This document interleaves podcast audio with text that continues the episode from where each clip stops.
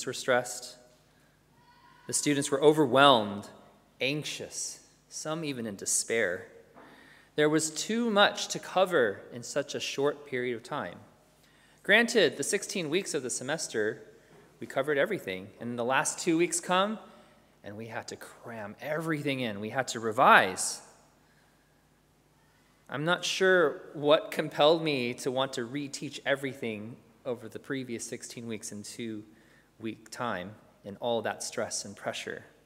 But I really wanted my students to succeed. My students cope with the stress and pressure differently, though. Some were overconfident. Some were hopeless. Some needed external support. Every student was different, and helping each one required slightly different approaches.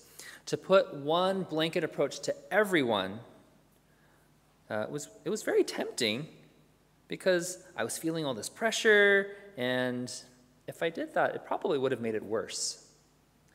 So today we are beginning a new series called Practical Christianity. Each week in this series, we will be looking at just a few verses in First Thessalonians five.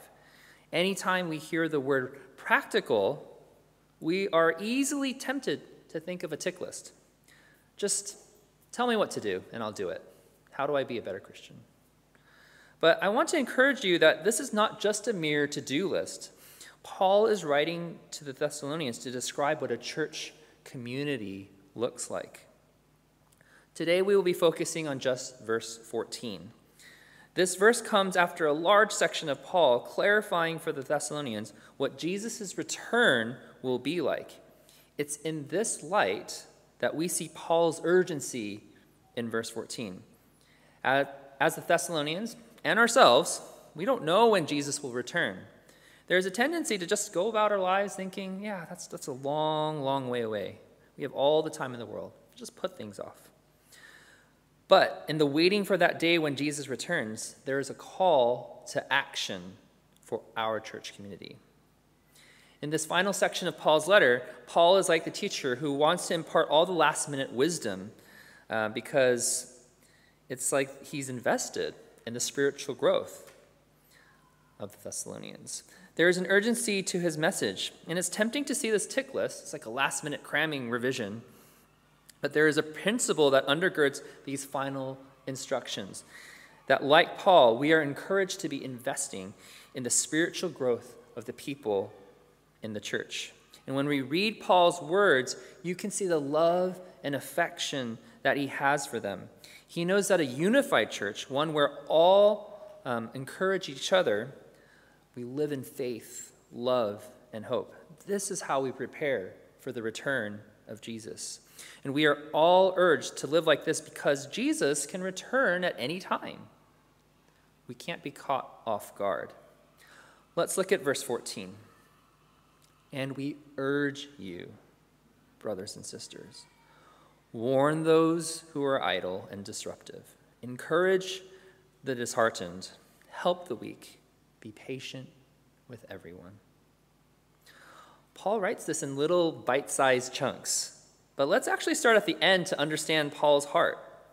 Be patient with everyone. When we tell someone to be patient, we may be asking them to just wait for the appropriate time. Just, just wait, it'll happen. My wife, Naomi, and I were recently in Manchester for the night, um, and I found a hip place called Hatch. It was a food court with a collection of like independent food trucks, and there's like a band playing. Um, so we waited in the queue for two hours. Many times we were tempted to leave because we're like, oh, we're so hungry. Um, but being a Friday night, we're like, oh, but if we leave, I don't know if we're going to get food any sooner. Like, I'm sure every place is busy. And to prove to the world just how hip we were, we stayed in line. We're not hip. Um, we ended up staying in the queue to have food because it seemed like it was going to be the best option. And, like, honestly, if I were to go to, like, McDonald's late night, it would have hurt my pride too much. So, and we read about this patience that Paul is talking about. It's not that kind of waiting. It's a different kind of patience. It has more weight. There's a bigger emphasis on others. And the idea that being patient with someone, it doesn't conclude in the outcome that you want. it might, that outcome may never happen. The idea of perseverance, the idea of suffering, this is the patience that Paul is talking about. I think about my grandparents who've now both passed away. My, my grandma was a prayer warrior, hours and hours of praying every day. Uh, and my grandpa was not a Christian until actually his, like on his deathbed. Um, he was actually pretty stubbornly defiant that he didn't need God. And my grandma prayed and prayed, and then she actually passed away first. And my grandpa passed away a few years later, um, but like thankfully uh, as a Christian. But to think my grandma praying all those days, like she didn't know what was going to happen. She didn't know what the outcome, and she didn't actually get to see on earth the outcome that she desired. But she was still persevering and praying and praying. Or how about the friend that you have who may struggle with anxiety? To you, you may seem like, oh, that anxiety, it's self-inflicted. And then it gets annoying to you. And then sometimes it's like, this doesn't make sense. Why are they anxious all the time? Maybe you do understand why they feel that anxiety. And then you see how the worry starts to debilitate your friend. And yet you are there encouraging, persevering through all of the ups and downs because you know that Jesus does the same with you. The patience here, let's describe it as perseverance, enduring trouble, slow to anger, slow to punish. The patience is relating to the invest in, investment in the spiritual growth of others. It's not just waiting so that we can get what we want. We're patient because we know that we are all in process. So we have to ask ourselves, why would Paul talk about this kind of patience um, in this verse? Because when we are in the business of other people's spiritual growth, it is messy. It's so messy. Paul writes this because he understands that there will be times when you're going to be tempted just to give up on someone, to judge them, to think of them as lesser. The patience that Paul urges us to have is the type when we know that we know the hope that we have in Jesus, the hope that nobody is beyond redemption, nobody has fallen away too much. So now that we've defined patience a little bit better, let's go back to the beginning of verse fourteen, and we see that Paul uses the word urge. This is like saying, I strongly encourage you because I want you to see the great benefit of this. There's a difference between telling someone to do something and urging someone to do something. When I urge my students, I, de- I didn't want them to just study certain concepts because I told them to do. I wanted them to do it because they understood the importance of it. They took responsibility for their own studies. And as we look at what Paul is saying in this verse, we don't want to do these things just because the Bible says we'll do those things. We want to do these because we have a vested interest in other people's growth. We have a vested interest in seeing ourselves grow. Investing in our church community is a natural response to the love and patience that Jesus has already shown towards us. Paul shows what patience looks like with three types of troubled people in our community. And I'm not sure that this is an exhaustive list, but I want you to notice that there's different approaches to each type of troubled person. And let me reiterate that this is not just a tick list. It's not a manual, like, oh yeah, you're this way, okay, this is your method. If you're this way, this is the method. Um, we are meant to see that we all have been troubled at one point or another. And there's no greater example of how Jesus approaches us, how Jesus is patient with us. And because of his grace for us, we can approach our fellow brothers and sisters in a similar manner. So the first type of individuals, the rebellious, need warning. Paul mentions those who are idle and disruptive. Other translations describe this type of person as like unruly or undisciplined. As a teacher, um, during this like final exam period, like there were these students that I had, no matter what I said, they were convinced that they were going to be okay. I would warn them they need to revise specific sections and they that like certain concepts were trickier than they imagined. Um, but they were like, no, I can coast. I got this. They believe that they can do the bare minimum and just pass. And it was very natural for me to give them the warning, please don't take this revision for granted. There are a lot of important things. You need to prepare, prepare well. And then other people were rebellious in a different way. They would say like, yeah, I know I should, but I really want to hang out with my friends. Uh, that's, that's just too much. I don't want to do it. I mean, I guess you can all guess what happened at the end of the story, like what happened to these students. Um, they didn't do very well on the exam. And so me as the teacher could have easily said, well, I told you so. You should have listened to me. Why, why didn't you just, why didn't you just listen? But this is why we have to put the warnings in the context of the patience that Paul is talking about. It's very important because the patience kind of undergirds everything. So what does this type of person look like in our church community? When we think of the unruly, it may be easy to pick out the noticeable examples. The person who talks too much. The person who lives life according to their own rules. The one who sure, um, shows up to church like a little bit late because they feel like they can. Maybe the one who gives their opinion a little bit too freely. And these people may fall under the category of rebellious, and they are, dis they are disruptive. But I also want to draw your attention to a different kind of subtle rebellion, because ultimately the greatest rebellion is our rebellion to God. An inner church person, this person may look like the one who knows what God is telling them to do. Maybe they grew up in a Christian family, been to youth camps, president of Christian Union, serves every month on Sunday, respected in the church community. But whatever the reason, they hear God saying, love your neighbor. And then a million excuses come. I'm too busy. That would be an awkward conversation, wouldn't it? What would they think of me? I could lose my job. This is a willful rebellion. It's a choice that we make to disobey God. This is the idol. And I'm not here to try to make everybody feel guilty. My intention is to say that we all have a rebellious streak, and we all need warning. We need someone to come alongside of us and say, lovingly, there's a better way. God is the better way. God wants you to live this way because it's the best way to live. And when we hear these words, we have a choice. And I like to say that anybody who gives me a warning, like instantly I'm like, yes, you're so right. I'm going to change my ways. But I'm stubborn. I'm prideful. It takes someone to have complete patience with us, anticipating that we're going to fail over and over and over in the same way. And this really shows us the character and heart of God, that no matter how many times we fail, the same way, the rebellious mistake, over and over and over, he is always alongside of us. So what about when we observe this rebellious streak in others in our church family? We have to remember how Jesus approaches us. We have to remember how Jesus has patience with us, and that Jesus' patience with us is limitless.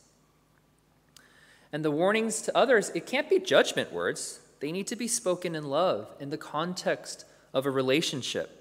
They need to be spoken in the context of community. We are patient because we are communicating that we are with them together. It's not a, well, that's your problem, and I'm just going to be here in the back seat and just tell you, like, what's wrong. We're not backseat drivers. We are there to warn, and in the chance that they don't listen to that first warning, which it's going to happen all the time because we're all sinful, like we're still there for them. We don't write them off. We don't dismiss them. We continue in the relationship the way Jesus does with us. No matter how many times we sin the same way, struggle the same way, Jesus is constantly, consistently loving us. This is important because I guarantee that there will be people in the church whose rebellious streak will just constantly frustrate you. It'll grate on you over time. And then it leads us to judge them. Let me tell you a story about Kevin. It's just a hypothetical. But Kevin is on the rota for the welcome team. He's relatively new to church, and he's excited to start serving. So three months in, without notifying anyone, he doesn't show up one Sunday. So being the kind, compassionate leader that you are, you naturally show grace. Maybe he overslept. Maybe he was tired. So you go over to him and you ask, is everything all right? And he tells you, yeah, he had to work late last night. He just forgot to set up his alarm. And so because it was only the first time, you might just brush it off. You might not even warn him. But then it happens a second time. It happens a third time. Oh no, it's not a pattern. It's not a one-time thing. It's a pattern. I'm going to have to say something. The impatient warning would be to say, listen, Kevin, this is something that you committed to, and you haven't communicated with anyone. Um, it's been three months. You said you were going to come, you just and you didn't. Or maybe you could say something a little bit more compassionate. It's the summertime. People are on holiday, and we're short people, and we would really love for you to help us out. We know that you haven't been able to come, but we're really counting on you. While this may be true, it isn't said with patience, not the patience that Paul is talking about. We may say it kindly, we may say it compassionately, but there's an extra element that's needed to show patience. You have to display that you are invested in the relationship long term. If you repeatedly say the warning and there is no change, we are tempted to write Kevin off. He's not useful to me anymore. But it, as we exhibit patience, we are more invested in the relationship. We are more invested in Kevin's spiritual growth, not just because we want something from him, it's because we want something for him. So then we ask questions and we try to understand, why are these patterns forming? And so you go and have coffee with Kevin during the week. And then you ask him probing questions and he tells you, you know, he's been reliable growing up in the church. Um, in uni, he was the president of the Christian Union. As a working adult, he would be praised for his innovative ideas and creative solutions. And then lately, he's been getting some feedback at work because he gets distracted with the next big ideas um, that he misses his deadlines. And like that is affecting his coworkers. Now, the coworkers can't miss uh, their deadlines, but because of Kevin's actions, they're missing their deadlines.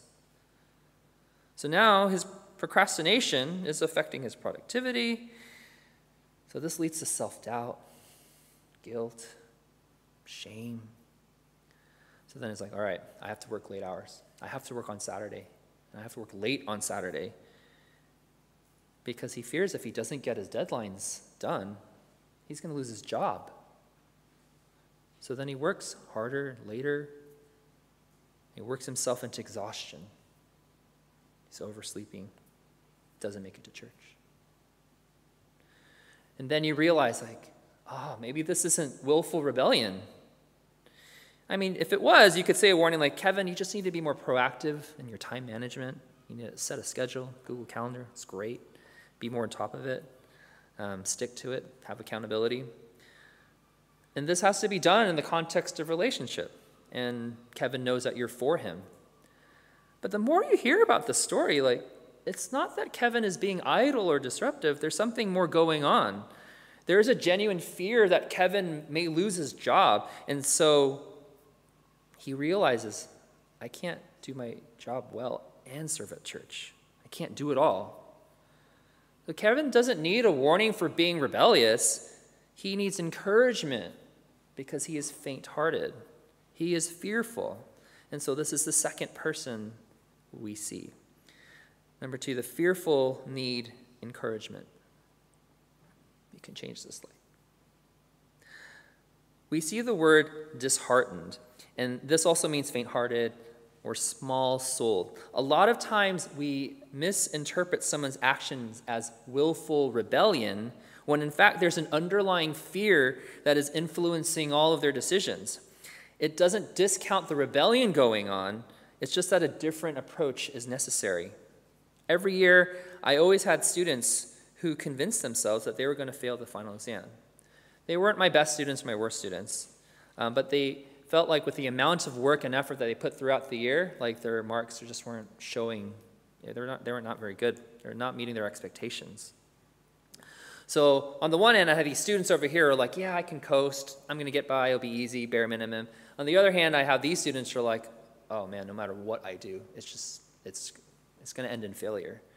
But in the classroom, I'm seeing this, and they both look disengaged. They're not listening. They're not paying attention. And so I'm like looking at this and it's like, why are they all disengaged? So I just decide I need to give them all a warning. You all need to shape up, revise. No excuses now. Can you imagine the disheartened, the fearful, the one who thinks that they're going to fail, hearing that and be like, oh man, now I feel even more disheartened. My failure is inevitable, and that just sealed it. And what if I told my coasting students, you know, everything will be fine. Just, just, just be you. Just do what you're going to do. This will undoubtedly feel empowering to them because they're like, yeah, I can just act as I want to. And they don't recognize that their behavior is going to lead into folly. So I wish I could tell you that immediately I could tell the difference between the coasting students, their willful rebellion, and the other type who are like, they're so disheartened, they, they're going to fail. But to me, it like looks the same. They're both disengaging in class. Um, and honestly, it's, it's worse than that. As a teacher at that point, stress high, I didn't care. I didn't care who was willfully rebelling. I didn't care who was being fearful. I had deadlines. I had to like say something. I had to get through with the revision. And so I just say the blanket statement and say, pay attention, pay attention. It takes patience. We have to be invested in other people's growth. Um, and the thing is like, the reason I reacted that way is because I had my own fear. You know, someone needed to take me aside and say, you know, why, why, why, are you, why are you acting that way? Why are you so terse? Why are you so short with people, with your students? And then it comes out like, you know, I don't want to be seen as a bad teacher. What if all my students fail the exam? What if, what, what would other people think of me? And the encouragement that I need to hear in that moment is, you know, God is with you. God is in control. Your worth, your identity, they're not in the achievements, and they're definitely not in the achievements of your students. And when we allow someone to ask us the deeper questions, we may find that there is some underlying fear that causes us to act in certain ways. But we come back to this patient that, patience that Paul is talking about. People who fear can't just flip on a switch, turn it on and off. Oh, I don't fear anymore. It's magically gone. Can't do that. It takes time, and it takes encouragement, and it takes coming back to the same God truths over and over and over. And this is what Jesus does for us, with us. My fear of not achieving wasn't something that just magically sprung up overnight. It's been there since I was a child, and God has told me over and over, my identity is not in my achievement. Many times. I wouldn't be surprised if God just gave up on me because of how many times that he has said that to me. But he doesn't do that. He continues to love me, and he always will. So Paul makes this profound distinction of how to approach those in our church family who are troubled by their own will and those who are troubled by fear. So let's go back to Kevin's story, and we see that showing, not showing up to welcome team was based on a chain reaction of events that started in a fear that he was going to lose his job. And we have a choice to make here. We can either disregard what is going on in Kevin's heart and feel justified in our warning. I told him he should know better, set an alarm. Or we can acknowledge that there's something deeper going on and that Paul urges us to use an encouragement approach. This type of encouragement with patience communicates God's truth, but with the idea that we will not abandon Kevin if he continues to fear, if he continues to be frustrating, and if we think there is no hope. We point him to Christ, who knows our burdens, and we remind Kevin that Jesus accepts our failure. He even expects our failure, and that we can trust him. And we are empathetic because we also have our own fears. Our own fears influence our decision-making. His fears influence his decision-making. So we don't warn Kevin to shape up. We communicate to Kevin the truths about God, no matter how many times you may need to repeat yourself. And we make it personal, something that fits with Kevin's story.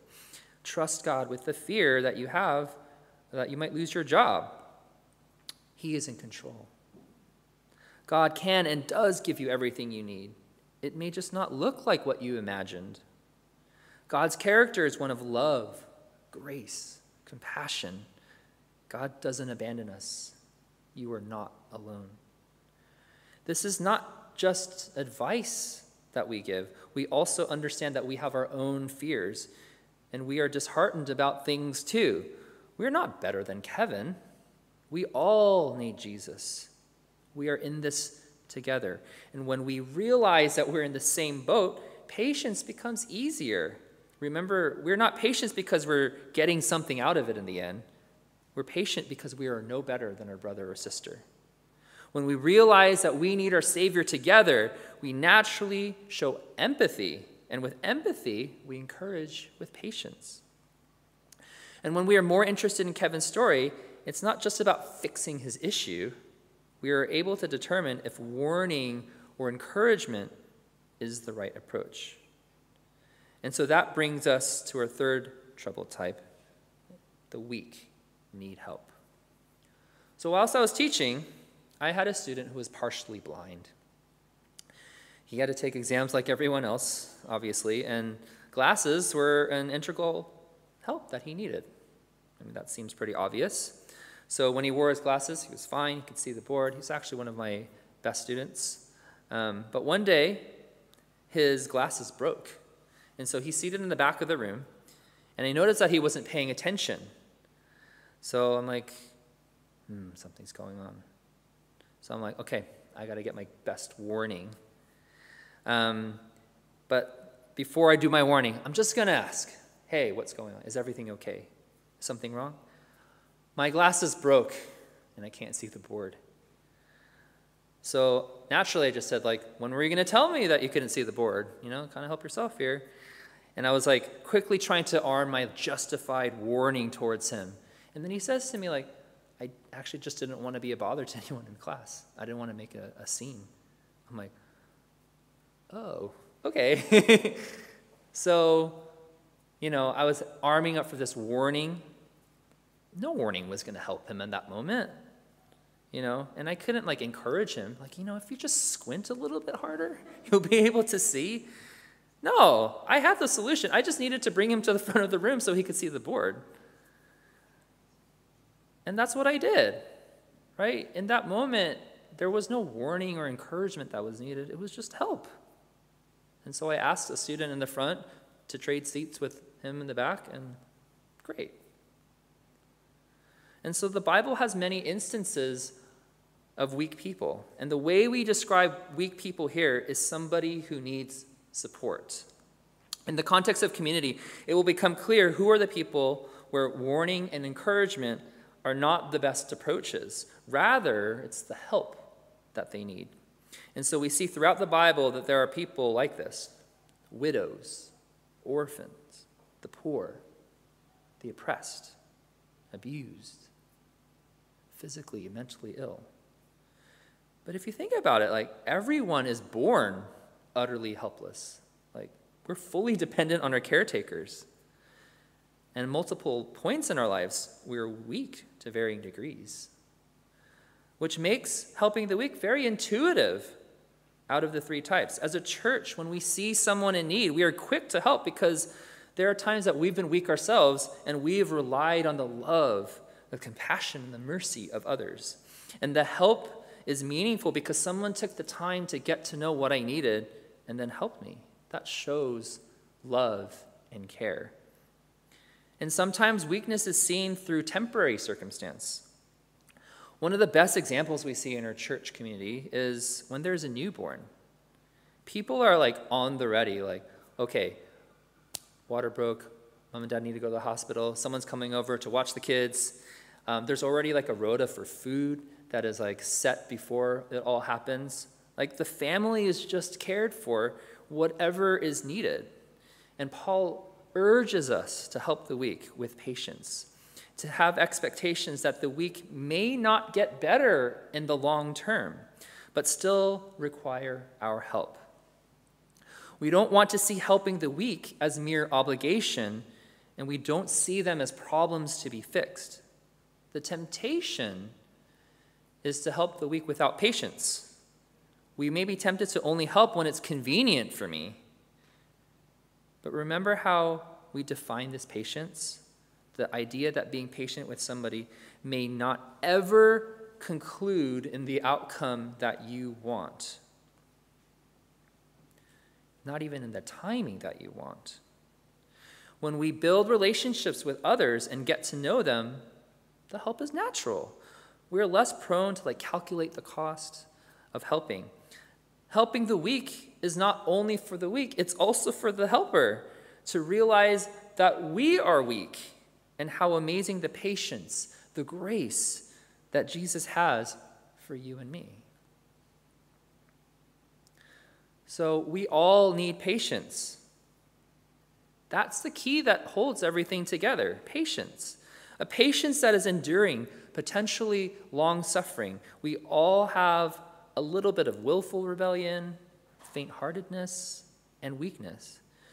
And when we help these troubled types, we shouldn't be surprised that there could be elements of all three going in at once. We really need to desire this patience, because no matter how many times you end up warning, encouraging, or helping in the same way, no matter how tedious it gets, we ask God that he would change our hearts and that we would understand that this is what Jesus does for us all the time, over and over. As a church, it is all of our responsibility. Working with the troubled is not only for the designated leaders of the church. We do it in community. When we warn, encourage, and help, we actually get a glimpse into what God is doing for us. And we level the playing field. And our community becomes a place where we all point each other to God. No one's better than the other person. This is how we build each other up. And if you're here today and not a Christian, this is the type of community that is on offer. This is what our God is like, the one who levels the playing field, the one who warns the idle, encourages the faint-hearted, helps the weak. Built in this community is the assumption that nobody is perfect, and we all need God. And there is urgency for this because there's no better time than now to start following Jesus. While we are waiting for the Lord to return, Paul urges us to build a community where we wait with each other and we wait for each other by warning, encouraging, and helping patiently. Let's pray.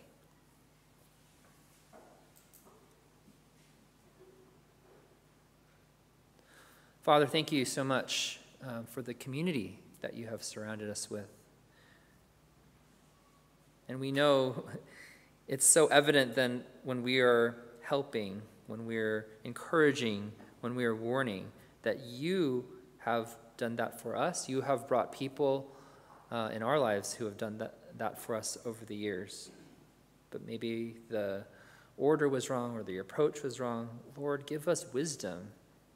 We really are all at the same level. We all need you. And we pray for a community that exemplifies this, that we are all invested in each other's spiritual growth, um, that you would help us be bold when we do need to warn, when we do need to suspend judgment and encourage, and when we need to help. Lord, give us the courage to do what we need to do, because we love that you do this for us. In Jesus' name we pray. Amen.